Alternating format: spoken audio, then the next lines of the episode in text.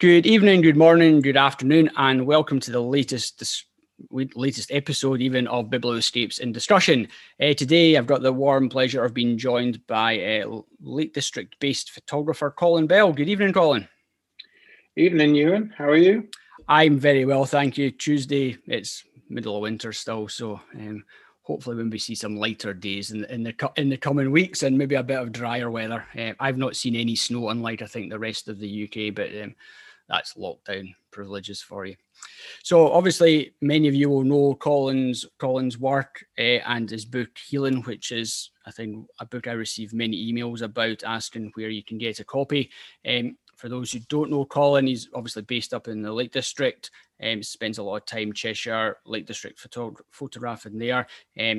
His background and career is in video games, which I'm sure he'll maybe talk about in more detail. So before we get on to talking about Colin's book, Healing, it'd be great, Colin, if you could maybe just give a bit of a background and introduction to your work, your photography and your photographic journey. Thanks, Ewan, and thanks so much for having me on. I've had the pleasure of listening to a few of the episodes now, and I've really enjoyed them. So normally I would listen to podcasts while on train journey or commuting, and of course none of that is happening at the moment. But nevertheless, I've spent many an evening having a listen, winding down from work. So thanks for having me on. Thank you, my pleasure. Well, I'm going to correct you on one thing. I actually live in Cheshire, right? So, but we have a static caravan up in the Lake District. So, and we've had that since 2005, which is why most of my photography is based up there, at weekends and holidays, etc. We're a very boring family in terms of holidays. You know, we've been to the Lake District. And we've been to the Lake District, and you know, you get the picture. So yeah, we spend a lot of our time up there. As you said, my professional background is in video games development. Over, well, maybe 33, 34 years, something like that. So it's a long time. Back in the days when a PC could do four colors and no more, you know, 320 by 200 resolution. Yes. So it's a long, long time. Change days. Indeed, yeah. So and I started off as a programmer. So and through the years, I've kind of. I hate to use the word risen, because, you know, there are people that stay as programmers and they're absolutely amazing and could be, you know, much better than I could ever have hoped to be. But I've gone through various roles within the games development industry. In 2003, I set up my own company, Juice Games, and we developed racing games for consoles.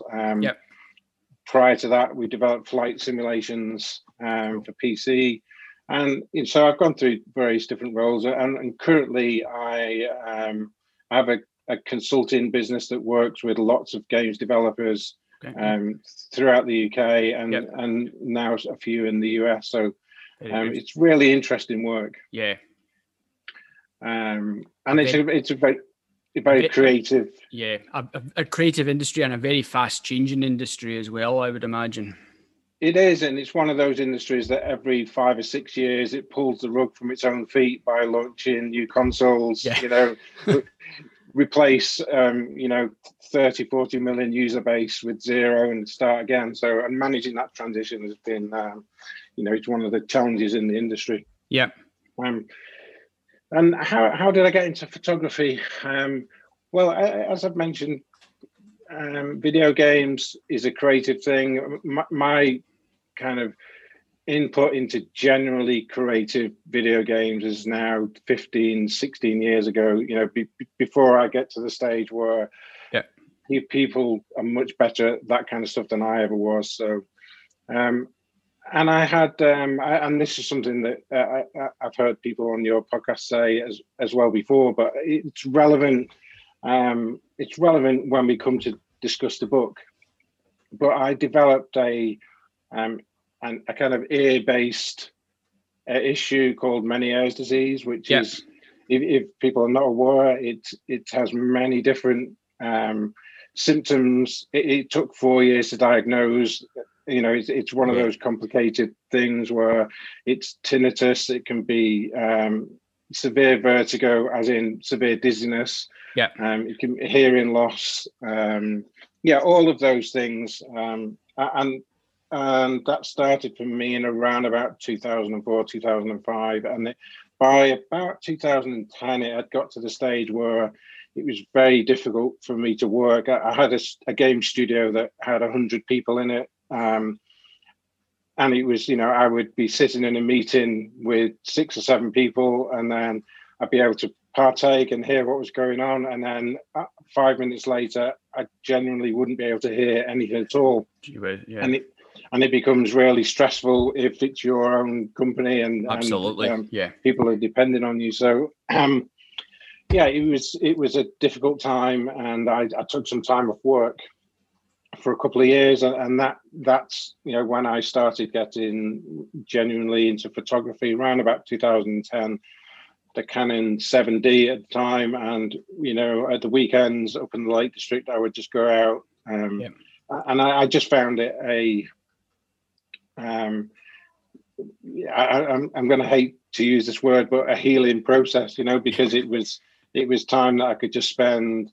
I didn't depend on anybody else to do anything. Yeah. I didn't have to talk to anybody. I didn't, I could just walk around, notice things, photograph things, take them back home, and spend time in Lightroom or whatever, and looking at the images. So it was, it was a really interesting thing to get into, photography wise, and more than anything else, if you forget the actual end result, the just the spending time in the landscape, 3 or 4 hours at a time, which was the best thing. And in those first few years, it was really just about I did the usual things in the Lake District. That I took photographs of the same things that people have taken photographs for many years, and will continue to do so. And people learn a lot through doing it. You learn a lot about technique. You don't have to think about composition, so you can concentrate on image quality and all those kind of technique things that people like to get right. But no, your book obviously was published in 2017, and I think there's a culmination of three years work, and I'm just really interested to know where the idea and inspiration for the project came from. Interesting. I took a lot of individual photographs in those first few years, and I'm sure people will kind of recognize this, but sometimes I would get up early on a Sunday morning, and I would drive to the end of the road, and then I could turn left, or I could turn left and go to Coniston. I could turn right, go to Ambleside, Grasmere, onto Keswick, and you would look at the sky. You would think that the sun's rising, in 10 minutes. I need to find somewhere, and you go through all, that stress, if you like, which was, after a couple of years, I suddenly started to think, well, it's not really doing me any good. It's not quite as relaxing as I wanted it to be. I would get somewhere and think, perhaps it'd have been better if I'd have gone somewhere else. So I used to meet up with a photographer friend, Justin Nugent, and we have a chat over coffee, and I was telling him exactly this situation. I'm just fed up of getting to the end of the road, looking at the sky and thinking it's going to be great over there. I'm going to go there. And as I chatted to him, I just literally on a whim almost said, Thirlmere, people don't photograph at Thirlmere much. I'm going to spend all year and photograph at Thirlmere. And that takes away that kind of decision making. Where am I going to go today? Because I'm going to go to Thirlmere, and that's how the first project. That was 2014, and that's how the first kind of project started. Really, that ultimately became part of the book. Yeah. And so that year, I just I did exactly what I said. I kind of spent time at Thirlmere, which actually, in hindsight, it was quite a big, Thirlmere's, I'm not entirely sure, but maybe 5 miles long or something. It's not it's not a small area, but yes. Nevertheless, I think the most important thing was, apart from one photograph, which we'll talk about later, I wasn't trying to copy anybody's images. I was going there, and my goal was spend time walking around. Sometimes I would walk around, and my mood would be optimistic, and then on optimistic days I would tend to look out for vistas and those kind of wider landscapes. And but I'm also very introspective, and quite happy walking along in my own company, staring at the floor, staring at trees in particular, that kind of thing. And so the kind of photographs that I took often depended on, what kind of mood I was in.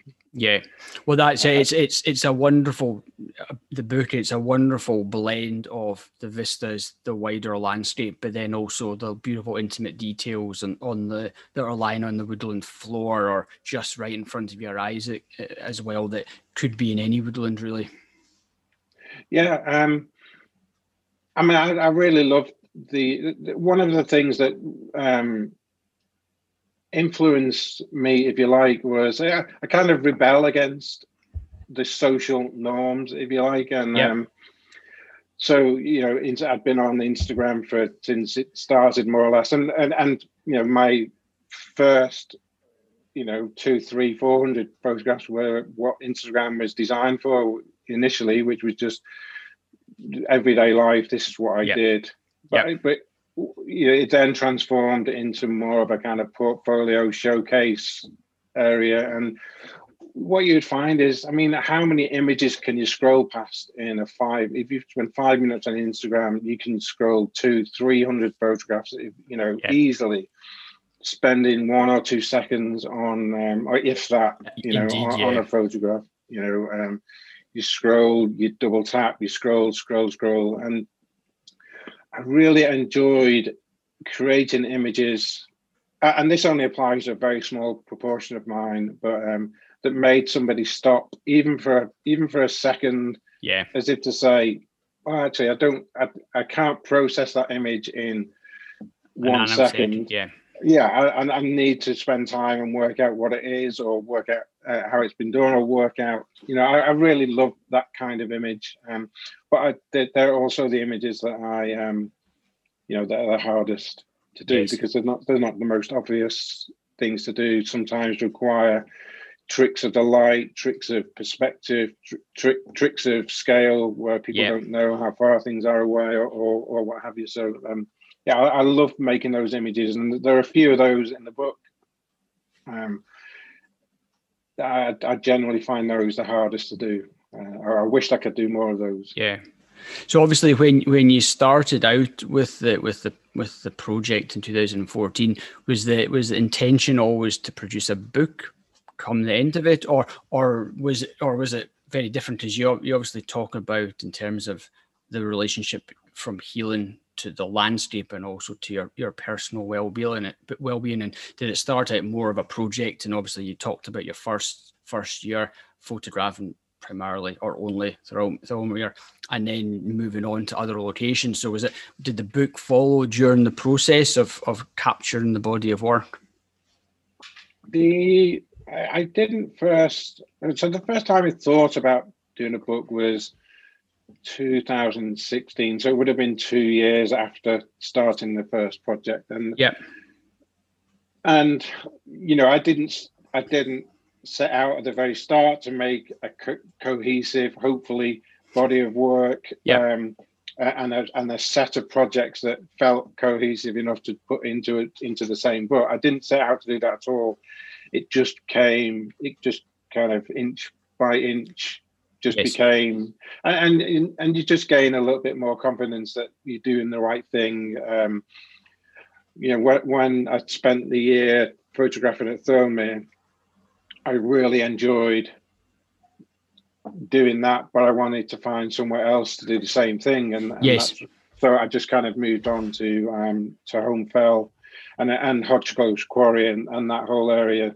And I really enjoyed finding a new place. And again, it was quite, even though Holme Fell's quite a small fell in Lake District terms, it's still 2 or 3 miles, you know, by 2 or 3 miles, the whole area. I mean, it's quite a big and varied place. A lot of areas to explore and to actually get an understanding to how they react to different conditions. It's obviously when you're looking at any new area, but when you're primarily focused on one area, it takes time to actually get an understanding of, okay, the conditions are like X today, so I'm going to go and focus on maybe perhaps these areas. I'll walk around this aspect because I know these sorts of shots might work. But I suppose when you've got a year, or when you're committing yourself to a year, you've got that time because you're hopefully going to see some repeating weather conditions or light, etc., that allows you to build up that portfolio of work over that time period. Yeah, and the Holme Fell work spanned to just over 2 years, and I started in 2015, and the last photograph I took was, I think, January 2017. That actually made it into the book, and I've been back since. But it was just a place that I enjoyed spending time, and I think that's one tip I would give anybody is, find a place that you want to spend time, and if you can do that, then the photographs will come, you know, rather than going looking for a specific photograph to take.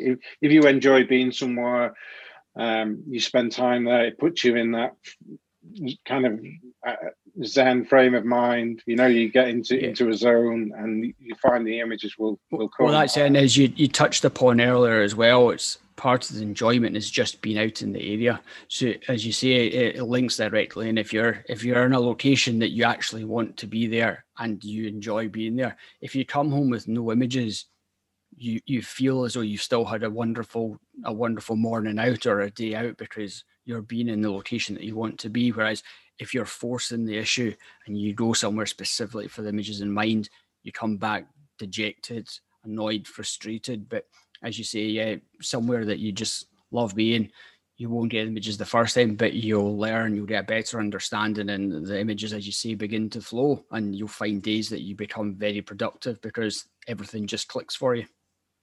That's right. And also, even on the bad days, you can find, a scene or a composition that you can come back to. Yeah. There's so many images in the book where, they look as if, I mean, they are in really nice and perfect conditions, but I've taken so many of them twice beforehand in the pouring rain, just because, you find the scene, you take a couple of versions of it, you analyze it, and then when the nice conditions come, you've done the hard work kind of thing. So it's rare that I do talks to clubs, but occasionally I do talks, and quite often people will just say to me, so, have you got a mist machine, or have you got, do you only ever go out in good conditions? And you think, well, no, I go out in all conditions, but the photographs that make it into a book are usually the ones that are taken in the best conditions, but they build upon all the time you spend out with the umbrella, or just trudging on a hot day even, or whatever.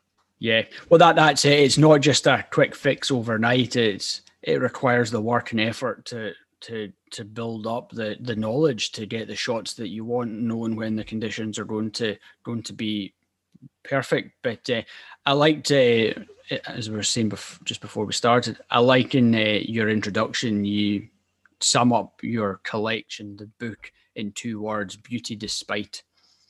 I'd love to know just some more of your thinking behind that and how you would expand on that.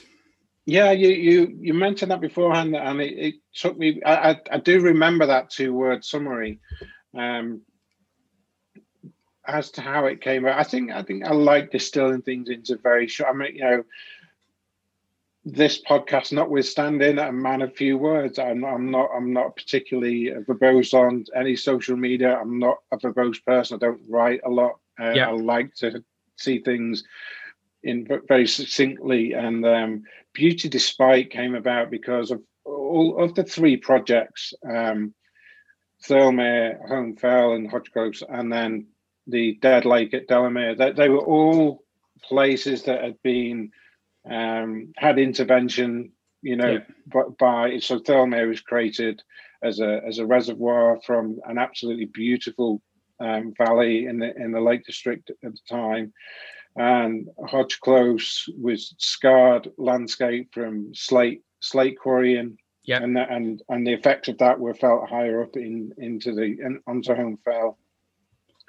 And Dead Lake at Delamere was created as a like an aesthetic lake, small lake.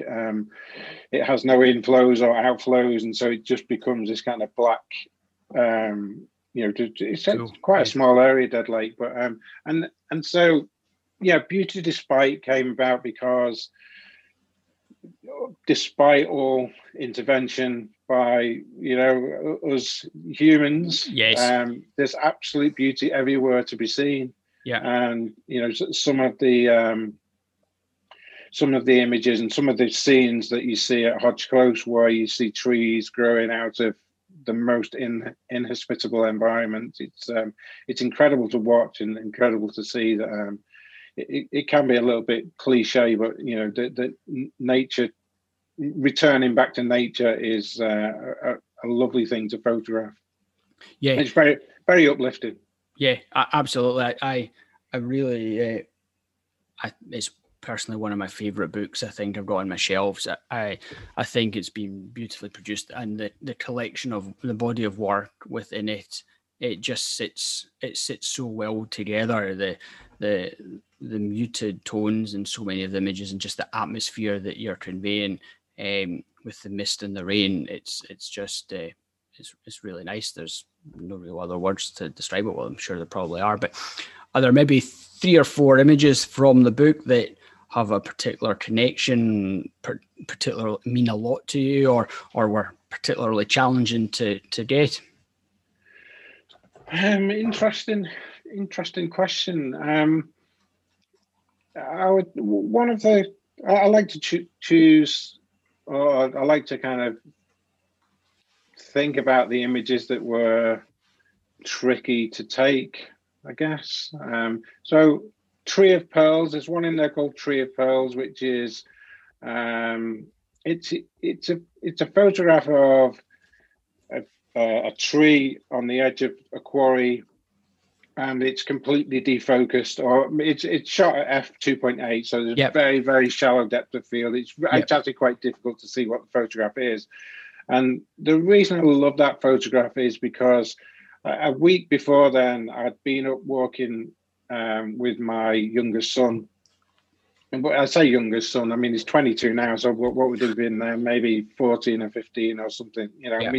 We went walking, and in the pouring rain, on my phone somewhere, I've still got a picture of him soaking wet, but with a rainbow behind him, one of those. And we had a great walk up there, and he being a he'd be Generation Z maybe, I think, and being that type, he doesn't have a camera, he just has his phone. He would be just taking photographs all the time. And he said, we were on the walk, and he said to me about the droplets on the trees, how visually spectacular they are in when you see them in real life reflecting all the light, and then you take a photograph of it and nothing, you don't see anything. You lose all of that beauty somehow. And I kind of spent some time thinking about this, and how you could make more of those features, and that's what happened with Tree of Pearls. So that wasn't raindrops; it was dew. It was an early morning, lovely shot, dewdrops on the branches of the trees. And I was a kind of fan of.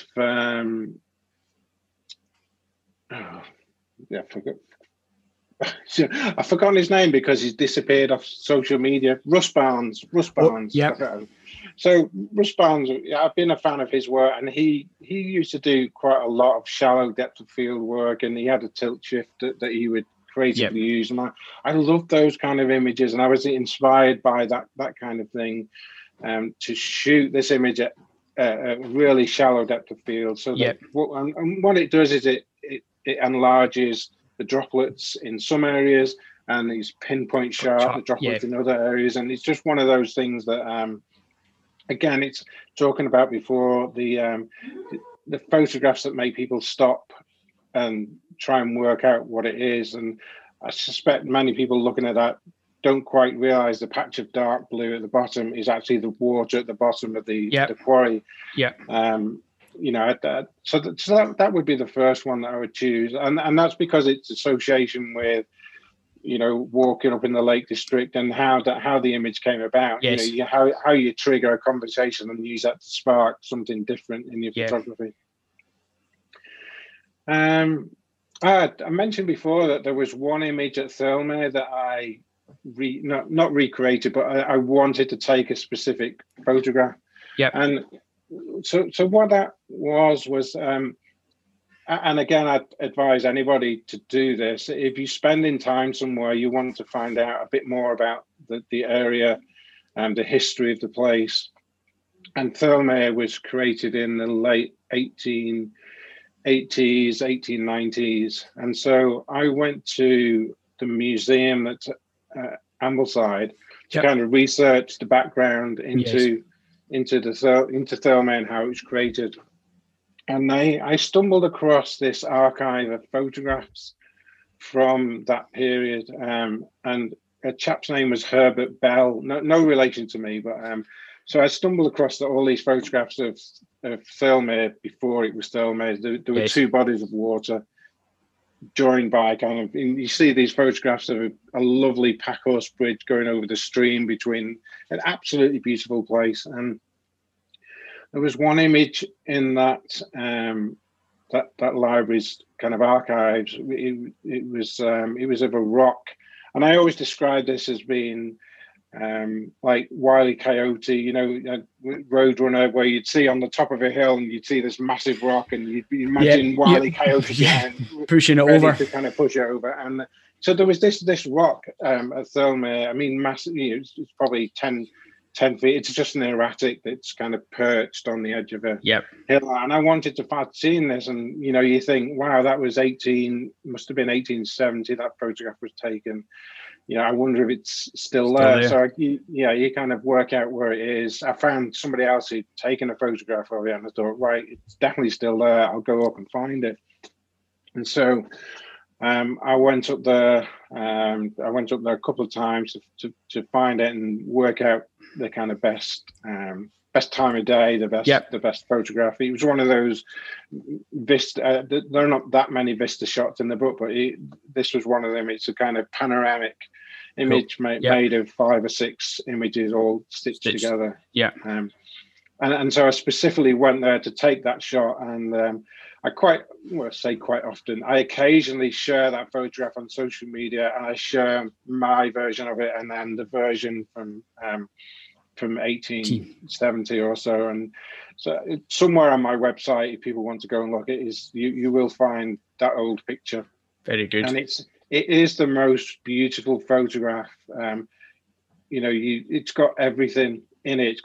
It's got a lovely vista. The composition is amazing.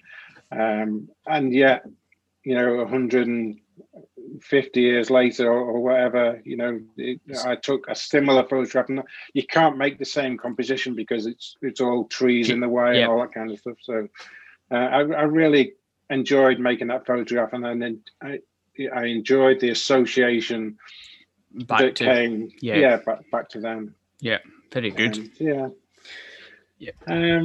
Just one other. I suppose I would choose one from Delamere, the Delamere project. Which one? There's one called The Path of Life, which I choose that because it kind of represents the transient nature of things. Because I took a photograph. It's on the left hand side of the image is Dead Lake, And on the right hand side of the image there's a kind of footpath through, and there's some pine needles that have dropped and create this lovely red carpet, and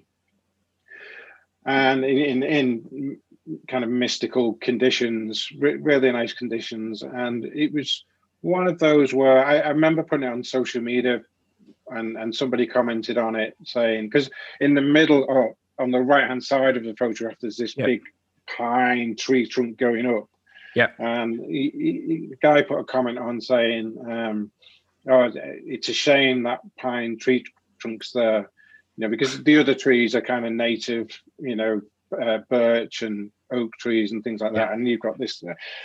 And you know, my response was, well, without that pine tree you wouldn't have the pine needle floor that really makes the image. And so you have to kind of work with what's there. Absolutely. And I've been back to that spot since taking that photograph, and there's no way that you could make that photograph now because it's so overgrown with brambles, and it's like it's an impossible shot to recreate. And I quite like that. I quite like to be able to take photographs that people can't recreate. Sometimes it's because things grow, other times it's because there's a couple of shots at Thirlmere that were taken when the water was really high, and so there's only certain times of the year that you'd be able to take a photograph like that. Lovely. It's always very interesting, particularly for people who are listening, when you can look and listen to some tales about some specific images, because you can read various things on websites about people's work and in books, but I think to actually hear background to some images and just the level of work that's involved in the association and what it means. It's obviously, you talked about the discussion with your son, which brought on the image with the water droplets, which it's a lovely story. It tells a lovely tale, but you, without hearing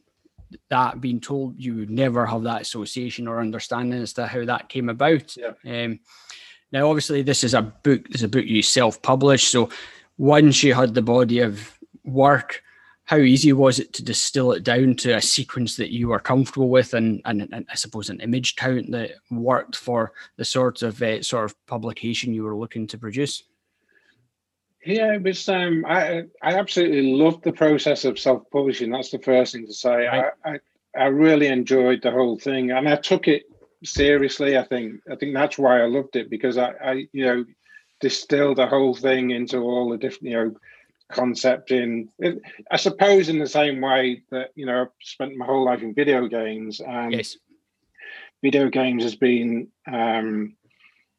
it's been the domain of big publishers, you know, for a long time, you know, AAA products, in the last 10 or 15 years, because of things like Steam and the digital marketplace, it's been a lot more democratized. And so you've seen that transition from, or not transition, but a certainly emergence of self-publishing developers who have been able to create the work and then being able to do the you know, aspects of the publishing themselves. And so I've seen this happen, and I was really interested to try and kind of mirror that thinking, if you like, and there were people like Triple Kai and a few others that as a photographer you kind of wait for the tap on the shoulder almost to say, oh, we'd like to do a book with you, and at some point you have to say to yourself, well, if I don't believe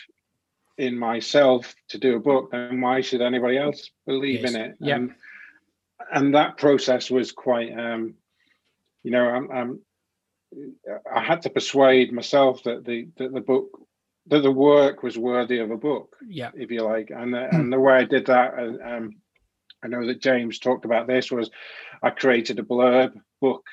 It took me a weekend to do. Lightroom has a kind of book facility, and I actually created a book that was like a finished product. I even had a kind of introduction to it. I had credits at the end. I did the whole thing because I wanted to get the book back and think, Is my work good enough to sell? Is that, yep. You know, I'm playing the role of the you know, the A&R person who's looking at somebody's work and going, is that, you know, do I want to publish that kind of thing? You know, yep. You put that hat on, and so I really enjoyed the process of going through each phase, the concept work, the prototyping, the collaboration, because the book is not just my work; it's also the work of a poet called Dom Conlon, who's yes. yep. a friend of mine and a colleague, also from the video games industry. He's a copywriter from the video games industry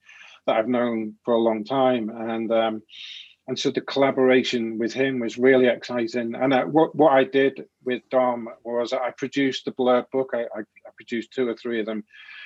And then I met him for coffee. I showed him the book and said, you know, I really want to produce some poetry that sits yes. alongside some of the images. And the inspiration for that was, again, going back to the Thirlmere yep. Research, was I found a whole bunch of poetry that was written Lovely. Back in the day as almost a part of a protest against Thirlmere being created. Yeah. And so again, it's a bit like the Tottling Stone image, where I wanted to create something in the modern day that drew on the experiences of the past. Yep. So I worked with Dom in order to and there's not you wouldn't describe it as a poetry book. There are only a few pieces in there, yep. but they are really high quality. And you know, I loved the way that Dom looked at the photographs, looked at the stories behind them, looked at the sentiment that I wanted to get through. And he produced some really great kind of accompanying text to go alongside it. Yeah, I think the poetry works really well. It slots in very nicely, and it gives another experience to the user when you're going through it. Kind of puts you in the scene, it puts you on location. And the other kind of collaboration, I suppose, is with Joe Cornish, who wrote the foreword for the yeah. book. And again, that was you know, to have somebody with the standing of Joe contribute was fantastic. I didn't know Joe at all, and so yeah. I used Tim Parkin, who's an honorary Scot now, isn't he? Living yeah, in, absolutely. Yeah, Glencore. Yeah, so I approached Tim Parkin. I sent him a PDF of a book. This was a few months before I launched it, and I said, "Look, do you think Joe would be interested in?" What I never told Tim was that he was the backup option if Joe didn't want to do it. But I don't think I've ever. If he listens to this, that would be news to him. But so I said to Tim, "Would you mind just approaching Joe for me and just see if he's interested in their conversation?" Yeah, and he did that. I went up to Joe's studio, and we spent some time going through the book. He gave some really great insight in terms of preparing images for printing in books, and yes. He gave some good insight into the sequencing and, you know, things like that. I really enjoyed that. It was the short time that I spent with him, but the words that he wrote at the start of the book yeah. were fantastic. You know, yeah, beautiful. He really grasped it straight away. So. And then, so that they were the kind of collaboration bits, but then it comes, you know, you've also got to think about the specification of the book, you know, and so the book, my book was printed at Wells Printing, yeah. which is Greg, who yeah. does the Kozu series of books. And whereas Kozu are a publisher, for me, Greg was, I'm going to use the word just, but I don't really mean that, but he was just the printer, if you like. Yes. So yeah. I was doing the design. Yeah. Greg must have been really fed up of me saying, what about if I use this paper? What if I use this size? Can yeah. you give me a quote for this? And I ended up with, you know, maybe 15 separate quotes that he did for me. And a lot of that was my naivety. You know, yes. it was about, yeah. why is it when I do 88 images it's this much, when I do 90 images it doesn't cost any more, if I do yep. do you know what I mean? You've yeah. got to get your head around all the questions. yeah, the size of the printing press, how many images you can fit on a page. If they're, yeah, you know, my book was, I think, 300 by 240. But if I'd have done it 320 by 240, it would have cost me twice as much, because, you know, it's an offset size. Yes. And so getting your head around all that kind of stuff was, it was difficult, but yeah, challenging, but quite rewarding when it suddenly clicks. You know, you think, right. And so I kind of understand that a little bit more. And Greg was great at helping with the spec and work it out. And then you have the design aspect, which is, the book was done in design, which is something I'd never done before. But in the whole concept of, right, I'm going to do everything myself. I kind of taught myself in design. Yeah. I tried to persuade Greg, surely I can just use Lightroom, you know, book thing. But he gave me all this spiel about reasons why not. Yeah, bleeding, blah blah blah. So right, there's nothing for it. I'm going to have to learn in design. So yeah, and that was. Again, challenging but fun and rewarding. Yeah. Well, the thing is, it is rewarding, and you can retain total control over your book, which becomes a very, very personal project. Particularly when you're seeing it from start to finish, it's something that you want to hand over this element to someone else, where it's then out with your control, and you're not sure what will come back. It'll probably be okay, but if you do it yourself, you know. Well, one, you know it's your fault if it goes wrong, but two, you maintain that control, and you can spend as many hours as you want to on it. Yeah, no, that's right. I enjoyed the design bit. I think looking back on it, you know, I can pick hole in some of it. You know, that degree of separation, you can say, "Oh, I wished I'd have done this or that." Yeah. But overall, I was really happy with the end result. Absolutely, it's as I've said, it's a lovely collection of images. It's the atmosphere. I love the tones throughout. It's really my sort of. It's really the style that I particularly like. I can't shoot it, but I very much like it, and it just gives you a lovely atmosphere, particularly being in the locations. And I like that it's split down into three distinct projects areas as you want, as opposed to a scattergun of lots of locations, which I'm not saying is a bad thing, but it just gives a real coherency to the book as well, which I think is a wonderful thing. And the print quality and the image reproduction comes across really, really well and really represents your work beautifully. So I take my hat off to you, and I can see why so many people who don't have a copy want to get a copy of it, but it's maybe one day you'll do a second edition, but that's a different story. So obviously, as you know, the podcast is all about books, and I'm always interested to hear what books are the favourites of my guests. So I'd be delighted if you could maybe share two or three of your favourite books. It could be current favourites or books that you enjoy, take inspiration from, whatever they are and whatever the reasons are. It's always very interesting, as long as it doesn't cost me too much money. Well, this is, as I mentioned, this is the only bit that I have prepared for, because you let me know that you'd be asking this question, and of course I've heard it on the other podcast, so it was quite interesting. I'm not a kind of, I don't have hundreds. I'm certainly not in your category of collecting books, but I do have a number that I really like. The first one I would choose, and this is the one that I don't know whether this is going to make you jealous or not. I'm not sure, but I have a handmade book by Joseph Wright called Steel End, which was, I think he only did 10 copies of them. Yeah, and this one is an artist-proof copy, and he sent it to me because Steel End is an area of Thirlmere, and so Joe and I got talking about Thirlmere. He goes up to the Lake District quite a bit, and he quizzed me on the area and where to go, and he produced this absolutely beautiful kind of handmade book, like I say, series of 10. This was an artist-proof, and absolutely really gorgeous photography, So, you know, this was mostly, I think, done on, you know, large format. And so the tones in it are really beautifully subtle, as is all those work. And I love this book because, A, it's an area that I know well, and that, you know, I discussed with Joe before he produced the work. Yeah. And then it was a complete surprise when this book arrived in the post with a little thank you note into it for introducing him. So yeah, very nice. That would be my first choice. Yeah. Yeah, second choice is, I don't have this here with me because it's up in our caravan in the Lake District, which we've not been able to visit for a while. Yeah, a long time.